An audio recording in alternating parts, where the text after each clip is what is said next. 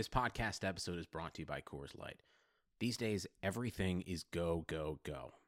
It's nonstop hustle all the time. Work, friends, family expect you to be on 24 7. Well, sometimes you just need to reach for a Coors Light because it's made to chill. Coors Light is cold lagered, cold filtered, and cold packaged. It's as crisp and refreshing as the Colorado Rockies. It is literally made to chill. Coors Light is the one I choose when I need to unwind. So when you want to hit reset, reach for the beer that's made to chill. Get Coors Light in the new look delivered straight to your door with Drizzly or Instacart. Celebrate responsibly. Coors Brewing Company, Golden, Colorado. Hey guys, this is Ian Happ from the Chicago Cubs. I'm excited to announce that my show, The Compound, is now part of the Blue Wire Podcast Network. Join me and my teammates Dakota Mekkes and Zack Short. This week we welcome Cubs first baseman, World Series champion Anthony Rizzo to The Compound. Check it out, subscribe, The Compound on the Blue Wire Podcast Network.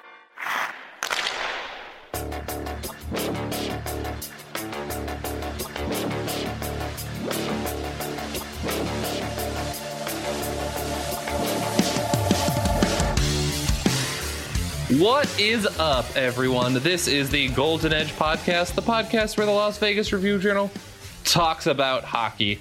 I am Golden Knights beat reporter Ben Gotz, joined on the line by my colleagues Dave Schoen and Adam Hill. We've got so much to talk to you guys about today. There have been a lot of weeks in recent months where we have tried really hard to come up with things to talk about. That is not the case this week. We have a lot of topics to get to, including some Golden Knights contract news, some potential Hub City buzz, and some conference calls with uh, some of the Golden Knights key figures. But before we get to all that, I want to remind everyone that the Golden Edge podcast is sponsored by STN Sports Mobile from Station Casinos. We are presented by a Favor, drinkafavor.com, and of course, check out all our written work at reviewjournal.com. Subscribe, please, so we get that money. I know times are tight right now, but your local news outlets appreciate it. And then, of course, uh, make sure to rate, review, subscribe to this podcast, whatever you do with podcasts normally. Please do with us because it helps other people find us. Uh, all that being said, uh, guys, how we doing? Dave, I'll start with you. Good, good. It feels like we're uh, getting closer to having hockey back, uh, having things to cover a little more concretely. I know, uh, I know Adam uh, wants everybody to pump the brakes, but but I'm gonna I'm gonna be optimistic about everything. I'm I need a haircut badly, but you know, other than that, doing well. I mean, I like the flow you've been rocking on our, our various staff Zoom calls personally. So I, I recommend keeping it keeping it going. Adam, what say you? Um, I mean, I, I, like that it keeps going because then it's something to very easily make fun of on our Zoom conference calls uh, with the staff. Uh, I think it's getting to a good point, though. I think uh, Jon Merrill would be proud of you uh, for sure of what you got going on right now. But yeah, things are good, and uh, hockey actually may end up being the only sport this year, which is cool, and uh, we can continue to get into that a little bit as well. Yeah, uh, certainly baseball as we're recording right now is just uh, an absolute mess. The NBA, there's a little mini, I don't know if the player revolt is the right word, but there are definitely some loud players voicing some concerns with the restart plan. The NHL is not there yet. It still hasn't quite hammered out all of what its kind of bubbles would look like, but we do have a pretty good sense at this point now that one of those bubbles is probably going to be Las Vegas. Uh, our own reporter Johnny Katz on Friday wrote that the NHL was going to announce by uh, next Monday, so that is the 22nd, what its hub cities are going to be. He also said MGM is prepping as if Las Vegas will be selected. I think a lot of people kind of misconstrued what he was saying is that Las Vegas is like a shoe in no, Las Vegas is certainly a front runner, and I think we've talked about that before. But he was just saying, you know, MGM is uh, kind of quartering off some of its hotels and not reopening them just in case it is selected. Uh, those include Vdara and the Delano, which are non-smoking, non-gaming hotels. So those would make a ton, a ton of sense to kind of house all of these, you know, NHL players and personnel if Las Vegas is chosen chosen as one of the two hub cities that the NHL returns to. And then Sportsnet basically followed up that story the same night saying, Yep, Las Vegas is probably going to get chosen.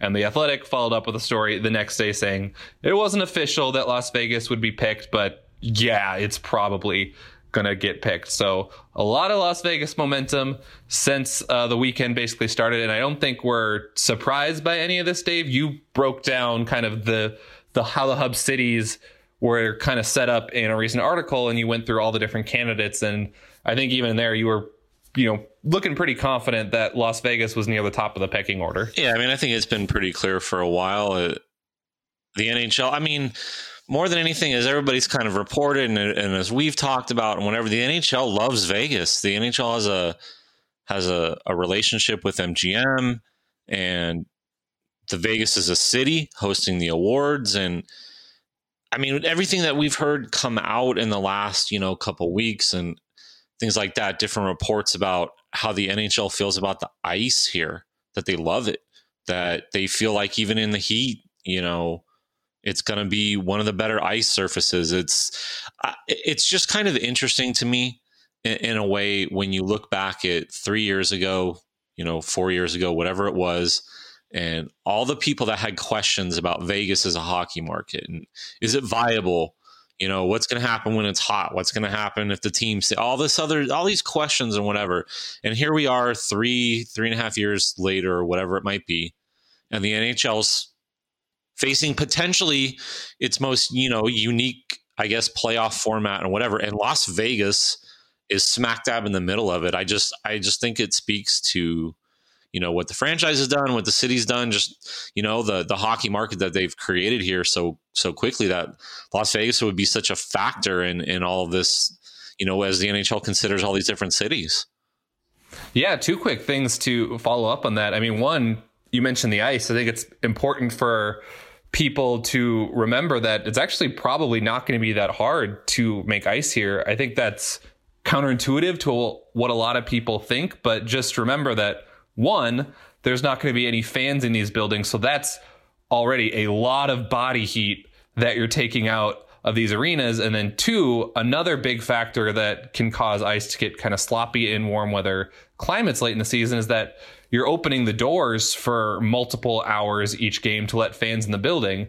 So not only are there not going to be fans in the building emanating body heat, but you're not, you know, opening the big front doors to let kind of some outside heat in either because there's no fans going through those front doors. So that will certainly make making and maintaining ice a lot easier at T-Mobile Arena and at all, you know, kind of the locations that they end up putting ice in around town.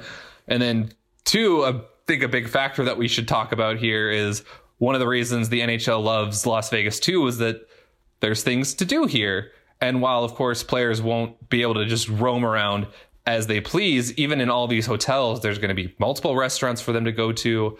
I would not be surprised if they organize, you know, golf outings for these guys.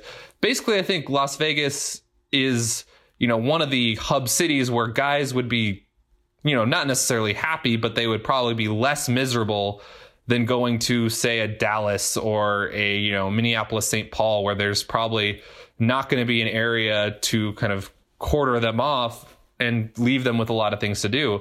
I mean, Adam, I know obviously you are a uh, voracious defender of the city. I'm guessing there's going to be few places you would rather be quarantined for two months in the continental United States and Canada.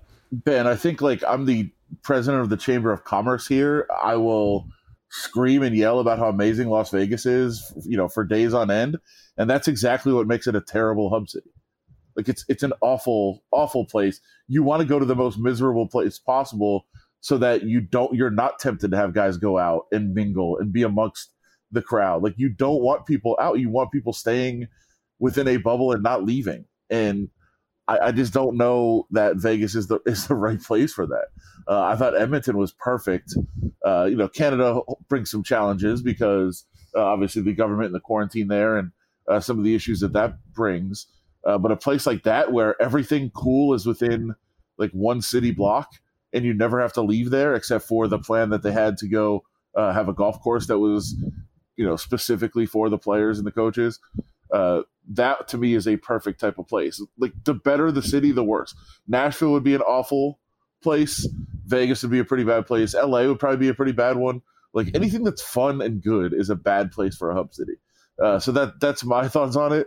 Uh, but at the same time, like all those things are what makes it appealing uh, for the NHL. It's it's part of like, hey, there's a lot of staffers and network people and broadcasters, and uh, they all want to want to go somewhere fun if they're going to be stuck somewhere for a couple of months. Uh, so you know, I think that's that's the kind of push and pull you have. Uh, but you know, th- there is a reason that it hasn't been announced and it hasn't been confirmed yet. Like they they are still waiting on how our reopening went, how the numbers look over the next week. I think that could impact uh, how things go for sure. Uh, with you know with the NHL's announcement, I think if if not for all those factors, I think they would have announced the, they would announce Vegas right away. Uh, but that is that's part of the problem. And then you know the other thing that you know, we still have to wait on is what are they doing about Vegas? And it looks like there's at least one report that uh, they'll just have the Eastern teams in Vegas and the Western teams and whatever other hub city they have to avoid teams playing at home, which adds another interesting level to all of this. No, definitely. I mean, we talked to Golden Knights general manager Kelly McCrimmon on a Zoom call yesterday. We're going to kind of break that down in a bit. But one takeaway was this, he said they have not been officially told whether they would be allowed to play in Las Vegas or not play in Las Vegas. You would think if they, you know, choose to go to an Eastern Conference city or a city like LA that, you know, doesn't have anyone in the playoffs that they would probably prefer to not have the Golden Knights play in their home rink. But who knows? There's still a lot to be determined. As Adam said, it's certainly not official that Las Vegas is a hub city yet. I mean, we saw uh, yesterday as we're recording this on a Tuesday morning, uh, Governor Steve Sisolak didn't, you know, decide to kind of proceed to phase three of Nevada's reopening plan. The uh, number of COVID 19 cases in Nevada is on the upswing, and that's probably partially due to kind of reopening casinos and stuff. So there's still a lot of, you know, bridges to cross before the NHL makes its official decision. Um, but Dave, uh, like I said, you've broken this down before uh, at reviewjournal.com. What are kind of the other contenders that you're aware of right now? Well, I mean, I think the interesting thing to note in terms of today, as you mentioned Tuesday morning, we're recording this, was the border restriction between the US and Canada for non essential travel was extended to July 21st. While that happened, Canadian Prime Minister Justin Trudeau also basically said if the NHL and those three potential hub cities want to be chosen as a hub and the NHL decides it, that the Canadian government is fine with that as long as it's okayed by, I think he said, provincial health officials and, and all that. So it leaves the door open for a city like Toronto to potentially be chosen. It's in the Eastern time zone. So if you're going to split TV and all of that, it works. And, and having one in the Eastern, you know, time zone and, and one out here, if it's, you know, Vegas or, or maybe potentially Los Angeles even. Um, so, so I think there's that. And I think there's all the factors of having it in Canada. Certainly there's financial considerations for the NHL. Uh, Canadian dollar would stretch a lot, a lot further up there. Um, it would be less expensive to stage events and and things like that. Certainly, Toronto would be, uh, you know, kind of an epicenter. It, it's a it's a hockey mecca. I kind of compared it jokingly to, you know, the Beatles playing at Anfield in Liverpool or something like that. If if the you know the playoffs are back there in in the Stanley Cup, I mean, it would have a lot of buzz. It, it, it would have all the you know the built-in hockey marketing and, and, and all of that sort of going for it. So if things are clear, you know that that seems to be maybe the Canadian favorite right now over Edmonton. Um, we've also heard, you know, potentially even Chicago gaining some momentum. I think Columbus has always been right there. Um, and you mentioned too, Ben, uh, Los Angeles seems to sort of be gaining favor. Maybe that's as a as a backup in case things here don't work and the and the NHL really wants something out west. I don't know, but those seem to be the the the areas mentioned the most kind of right now at this point.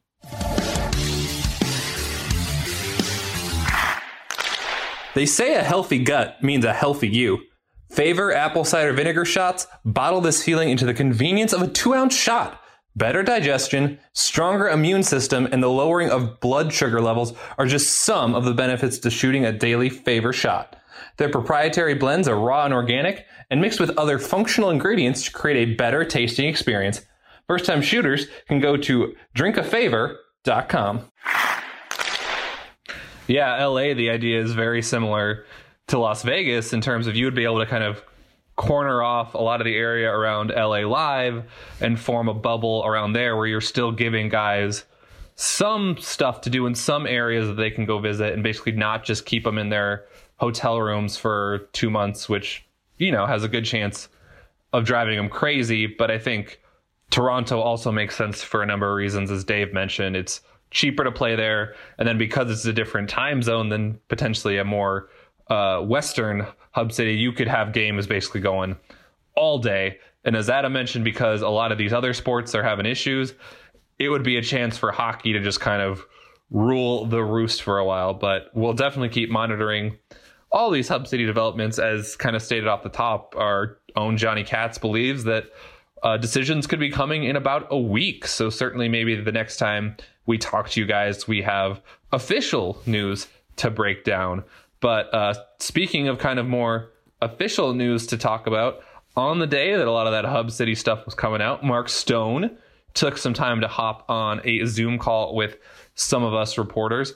Uh, Dave, you asked him specifically about potentially getting back to play and the fact that training camps are going to open July 10th if all goes to plans, and there being kind of a light at the end of the tunnel. And here's what Mark Stone had to say about that. Well, I can't speak for everybody, but speaking for myself, um, I'm excited. Um, I want to compete for the Stanley Cup.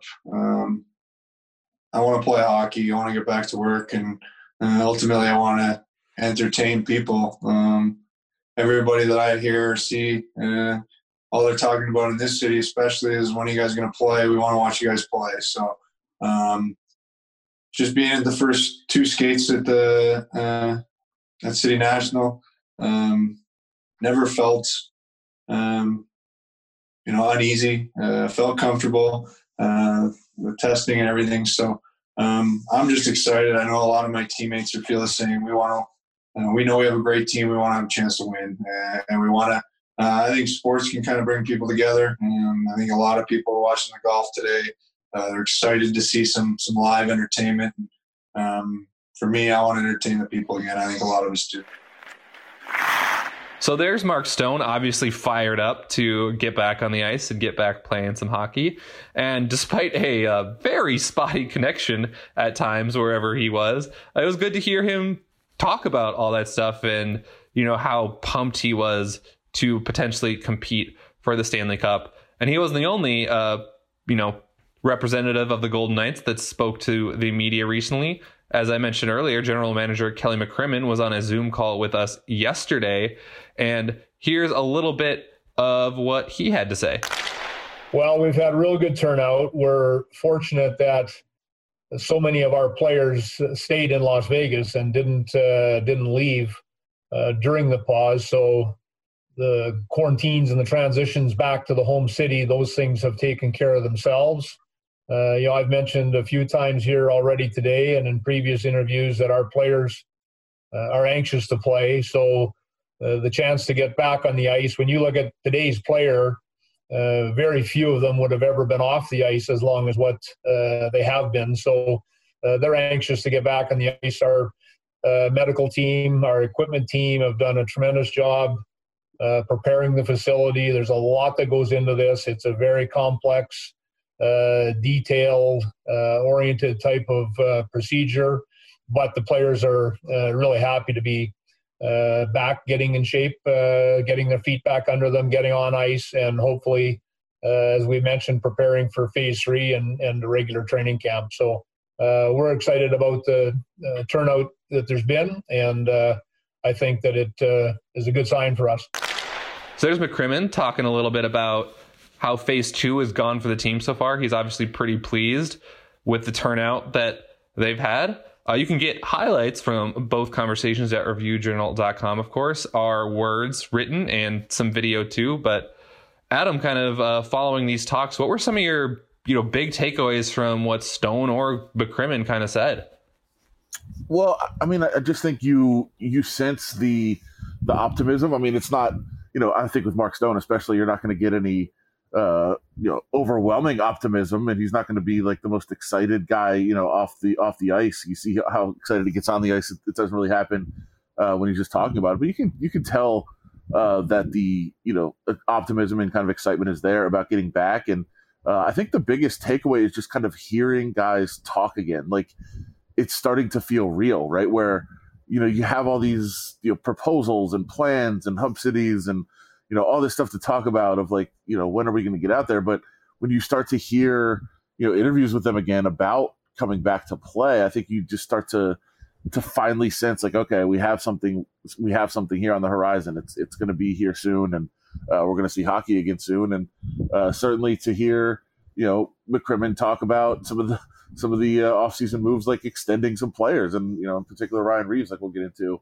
um, you know it's start it's starting to feel real again i think that was the, the biggest things that i got from just kind of listening to them a little bit yeah dave uh, what stood out to you i guess specifically obviously i think stone the key takeaway was the key takeaway that he was excited to get back on the ice skating with his buddies. But uh, what did you kind of find interesting about what uh, Kelly McCrimmon said yesterday?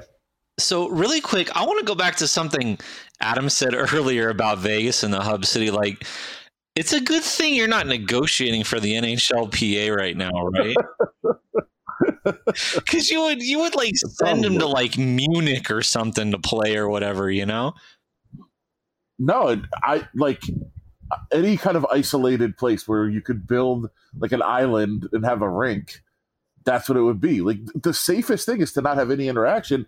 I, I you know, part of the part of the plans of these hub cities too is sure you could isolate guys. I don't think they're gonna like actually have like a zone where you can't leave and like, hey, here's the fence, you can't walk past this.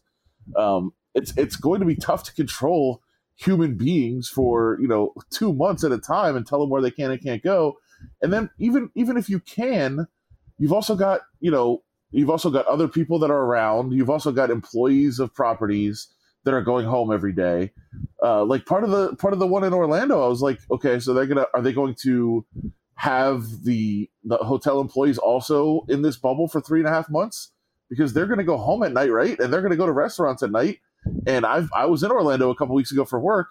People are being reckless there, just like a lot of people are being reckless here. Like that that's the issue is that you need to find a place that's a true bubble, and that it doesn't seem like that's what's to happen.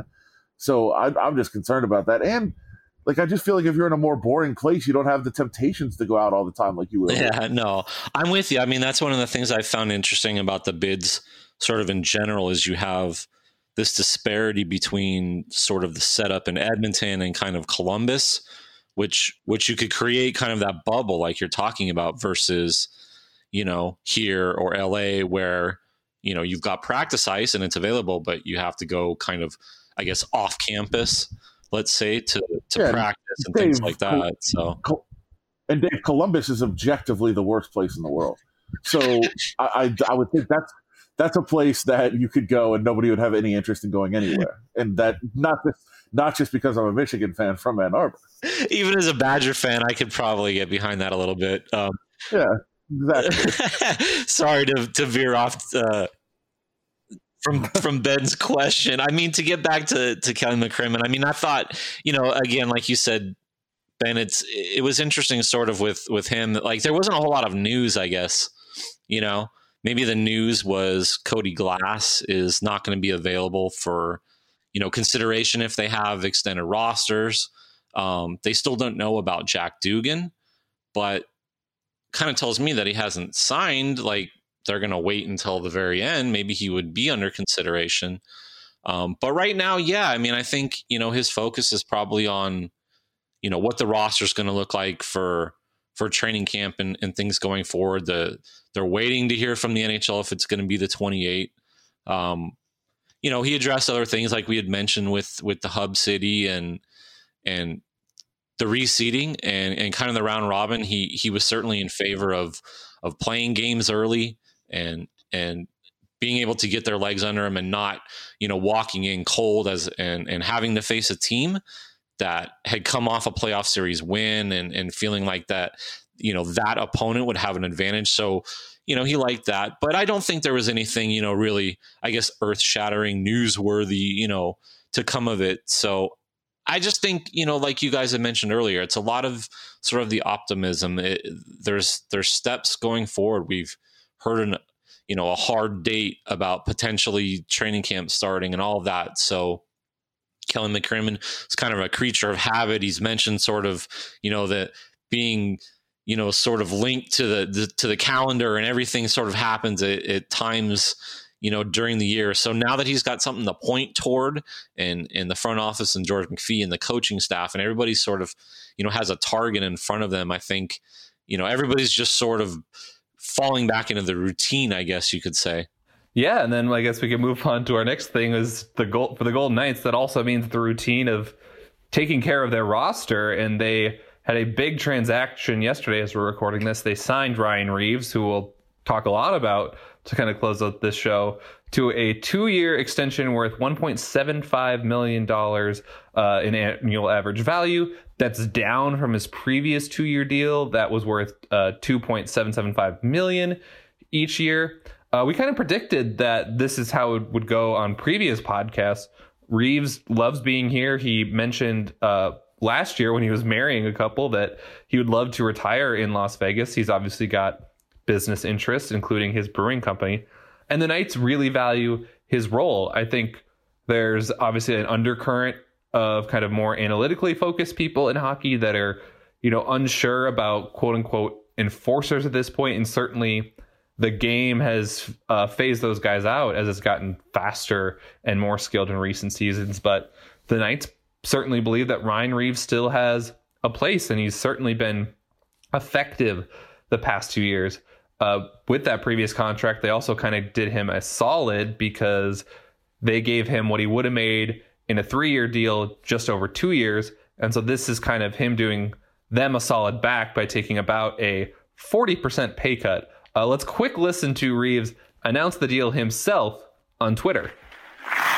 What's up, Vegas? How you doing? It's your boy Reavo. Now, look, I've been doing a lot of thinking lately, and there's two things I haven't accomplished. Number one, haven't won a Stanley Cup. Number two, haven't won a scoring title. Now I can win a Stanley Cup this year. I can do it.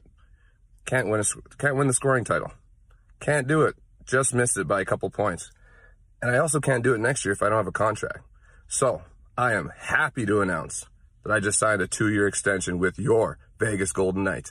I'm back, baby! So there is Reaves confidently announcing his new contract, as well as the fact that he has aims at a scoring title. He was only 95 points off the pace last year, or this year, I should say. So I think he's got it in him to close that gap. Uh, you know, Dave, did this deal make sense to you? Yeah, for the most part. I mean, like you said, he took a he took a pay cut. He took a hometown discount, I guess you could call it. Um, I mean, I, I don't know. I mean, maybe i would like to bring it up with you guys. Is is is it an overpay? I mean, it's what basically a million dollars less AAV than what he was making, and you know, one of the, I was talking to somebody about this, and and one of the guys that I kind of look at and sort of compare him to, and and I don't I don't in some ways look at him as an enforcer anymore. I almost kind of look at him as you know maybe just that physical fourth line guy, but Matt Martin in New York with the Islanders is a similar player, probably statistically. You know, always up there with among the league lead in hits, um, things like that. And Matt Martin is at the end of a two point or is it two point five million dollar AAV. Um, he'll be thirty one um, next season. So I, you know, when you look at like what a player like Matt Martin makes versus a player like what Ryan Reaves makes, I don't know. I don't think it's a, a major over overpay or anything. I, I, I think there's some value to a guy like Ryan Reaves being a fan favorite and and keeping him here. Maybe you guys have a different opinion, but I don't think it's a bad deal at all. Adam, what are what are your thoughts on that and what Dave's saying?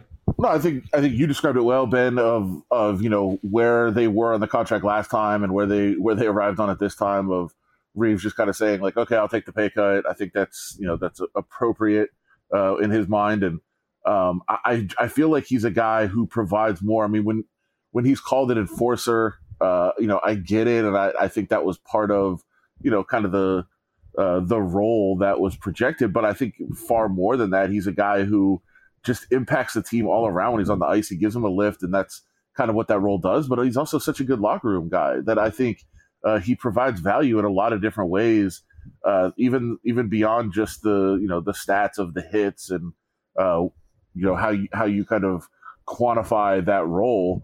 Uh, I think it's tough to do because of everything else that he brings, and certainly, you know, I I don't think that it really is a factor for most uh, organizations necessarily, but um, I think when you look at the the community involvement too, and, and what he's meant to the community, and how he's helped, um, you know, you know, become how he's become a fan favorite, and how everybody loves when he's on the ice, and it lifts the team and everything else. Like he just means so much to the organization of the city. If you can get him at that kind of a, a deal, uh, I think it makes a lot of sense to have a guy like that on your roster. And um, he certainly has not, you know, brought them down as on the ice. In fact, you know, his line has so often been the, the line that uh, really, you know, lifts them and carries them and, and, helps them gain momentum in games. So I think I think he's had a lot of positive success. Uh, and if they move him up to you know the second line, he will get that scoring title. I think. No, obviously, not going to happen. But it was very funny the way he announced it. Yeah, well, there you go. Yeah, I mean Reaves is uh, 33. He is of course not known for his offense, but he did have uh, 15 points this year, which is the second highest total of his career. He had a career high 20 last year. We obviously saw that Gerard Gallant when he was with the Golden Knights really appreciated what Reaves kind of brought in that physical role, that kind of physical fourth line with a heavy forecheck that could kind of wear down opponents, put the Knights in advantageous situations with an offensive zone draw, something like that. And Pete DeBoer uh, actually leaned on those fourth line guys more, kind of, uh, I, I would say somewhat surprisingly. He obviously had the fourth line start a lot of games when he was here. So I think that kind of shows the respect that Ryan Reaves has among you know the Knights coaching staff and overall organization and I think this new deal speaks to that and yeah, Adam kind of brought up that Reaves isn't just seen as that enforcer, and Dave, you did too. And I think what's key for people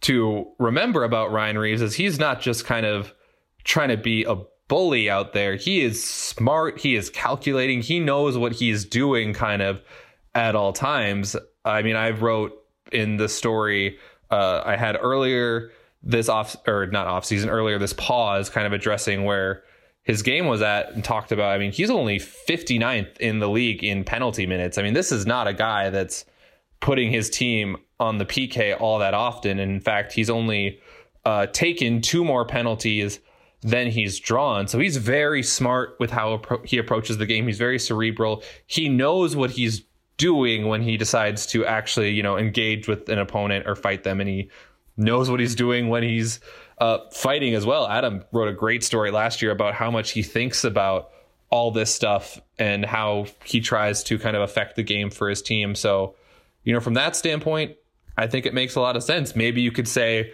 the Knights could have waited a little bit longer to see how COVID 19 would impact kind of the league's financial picture as a whole. But for right now, as we're sitting here, I think, as we've all talked about, this deal makes kind of a lot of sense for both parties. Um, but then I want to get into something different with Reaves too, because he was on the uh, Knights official podcast uh, last week before this extension news came out, and that podcast is called Sheriff Lawless and some guy named Dave. And then he also spoke to our colleague at the Review Journal, Ed Graney, about everything that's obviously happened in the past few weeks since the murder of George Floyd by a police officer in Minneapolis, and then this kind of heightened awareness of the just massive role racism has played in our society, is playing in our society, and potentially will continue to play in our society unless things change. I obviously highly encourage people to check out Reaves' comments as we've addressed the last couple weeks.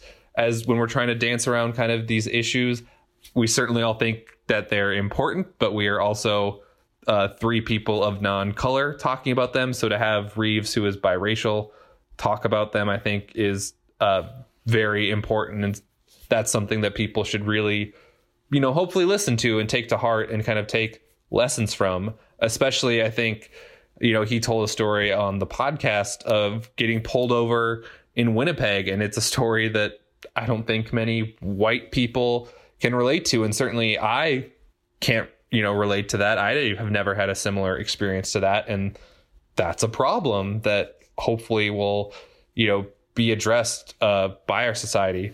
Reaves also mentioned that he wants to get involved in changing things. We've talked about the Hockey Diversity Alliance getting formed by Evander Kane and Akim Aliu kind of as co-founders. And Reaves said he wants to get involved despite his, of course, history with Kane.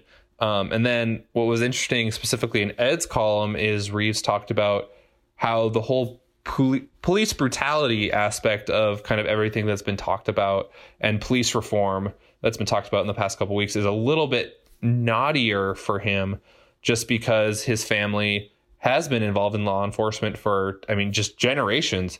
Uh, his father, Willard, was a sergeant with the Manitoba Sheriff Services. And then Reaves' great great great grandfather was the first black deputy west of the Mississippi, which is, you know, crazy to think about. I mean, Ed wrote basically he was the first, known as the first kind of Lone Ranger, um, which I certainly don't think that perspective from Reaves that he you know wants to see change in how the police approach things, especially when it comes to kind of race relations, but also he wants to respect, you know, the work that you know law enforcement in general does to protect people and the risks they take. You know, I think that's a line that a lot of people are trying to walk, and so I think it was interesting to hear him talk about that. Um, you know, overall, I'll just kind of toss it to you guys. Is there anything else that stood out from what Reaves was kind of talking about. He's actually scheduled to do a Zoom call with the media today to talk about his extension, and I'm sure he'll probably be asked you know more about his thoughts on all these issues. But what what stood out to you guys from you know reading, listening to what Reaves had to say over the past week about all this stuff? Uh, um, so my my takeaway, and I think you you know you pretty accurately and very well summed up uh, a lot of his thoughts, Ben. But um, I, I, think listening to him and sharing his experience, and especially you know coming from both sides of this and being very conflicted uh, about you know about the whole issue and and being obviously careful in what he was saying, but also very thoughtful and um, in expressing why uh, he has you know such conflicting opinions. I think is is a really powerful thing, and that like I, I think a lot of people just look at you know oh there, there's one side of this issue or there's the other side and you can't you can't toe the line you can't you know sit on the fence on this well there's a lot of people in in similar positions who who do have you know different kind of opinions and different thoughts and not everybody thinks the same um, that's part of i think what a lot a lot of people don't understand even people that consider themselves you know whatever you want to say, progressive on this, or um, you know, really sympathetic to um, the Black Lives Matter protests and things like that. Like even people that are that are, I think, fail to realize that there is people of different races that are not just thinking of one mind. Like there are people that have have different opinions and have feelings that are um, kind of born from different type of experiences. And i think that's important to kind of to kind of share that and to realize uh, that's part of diversity is that you know d- different cultures have different thoughts within them. And i think a lot of people don't never realize that and and don't think about that critically enough. And, and i think it's really powerful to hear ryan reaves talking the way he does and that hey i have family that is law enforcement i come from a law enforcement family but at the same time i've had these experiences and i understand you know why you know why it's such an issue and why there is fear and why there is difficult relationships uh, between law enforcement and and you know um, minority communities. Like he he is somebody that understands all that, but also has these strong feelings that come from his family. So I, I think that that's part of the very important and and powerful part of what Ryan Reaves has been talking about. Yeah, totally. And obviously, I think he speaks for a lot of people. And once again, I encourage people to check out his comments in full, either on once again the Knights official podcast or our own Ed Graney has a column up on reviewjournal.com talking to not only Reaves but his father Willard too about you know his experiences and his perspective on everything that's happened in the past couple weeks because you know talking in their own words probably explains their feelings better than any of us uh, really can. Uh, Dave, do you have anything to add yeah, on this? I mean, I think I think you guys summed it up pretty well, and I think you know Ed's column especially summed up sort of the conflict that that's within him but i think what was really clear to me listening to the podcast and you know, reading the column and, and talking to Ed a little bit afterward is I, I think where Ryan Reaves is comfortable with this, and and again, you know, we don't know we don't know these guys very well. Like we talk to them in the locker room, and and yeah, we can guess, and and sometimes they open up to us, and and and that's cool when they do, but. I mean, I'm I'm sort of trying to put myself into his shoes and, and understand his thought process here. And, and what seemed to be clear to me with it is where he's comfortable is sort of that, you know, changing the the diversity in hockey, like you mentioned, Ben, and and getting into communities and and like he said in the podcast, letting kids, you know, of color who are a minority, whatever it might be, see players that look like them and talk like them, wear Jordans like them. Um, he mentioned, you know, earrings and th- whatever it might be. They, you know, kids in in in cities that aren't exposed to hockey that that seems to be where he's most comfortable in, in, trying to make a difference and it's a it's a it's a much needed area of change it, it, it's something that that needs to get you know progressively better you, you talked about it last week ben about you know playing against you know one player who was african american in your entire hockey career i mean i had I think one teammate. I remember in Southern California there was, you know, the Nelson family. Um, Chris Nelson played at Wisconsin, and and Burke Nelson played at at Colorado College. Um, but it, there needs to be, you know, more more minority players, more African American players, more Black players from Canada, whatever it might be. And and I think that's where Ryan Reaves feels most like he can make a difference and and you know enact a change.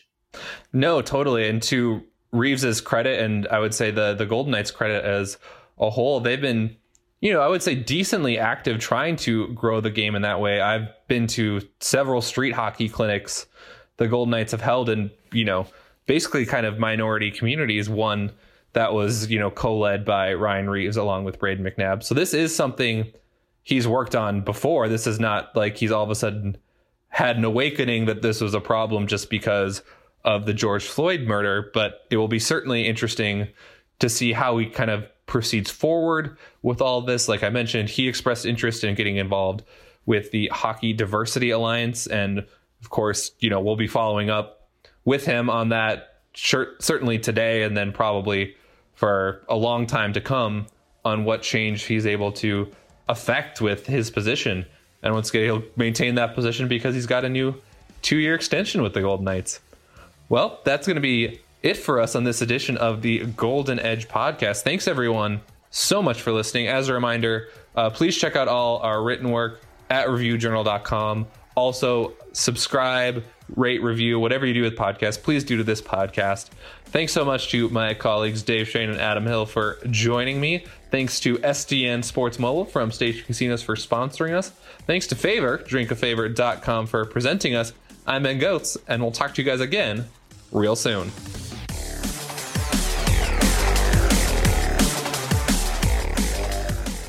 Sugar Ray Leonard, Roberto Duran, Marvelous Marvin Hagler, and Thomas Hearns. Legends, whose four way rivalry defined one of the greatest eras in boxing history. Relive their decade of dominance in the new Showtime sports documentary, The Kings, a four part series premiering Sunday, June 6th, only on Showtime.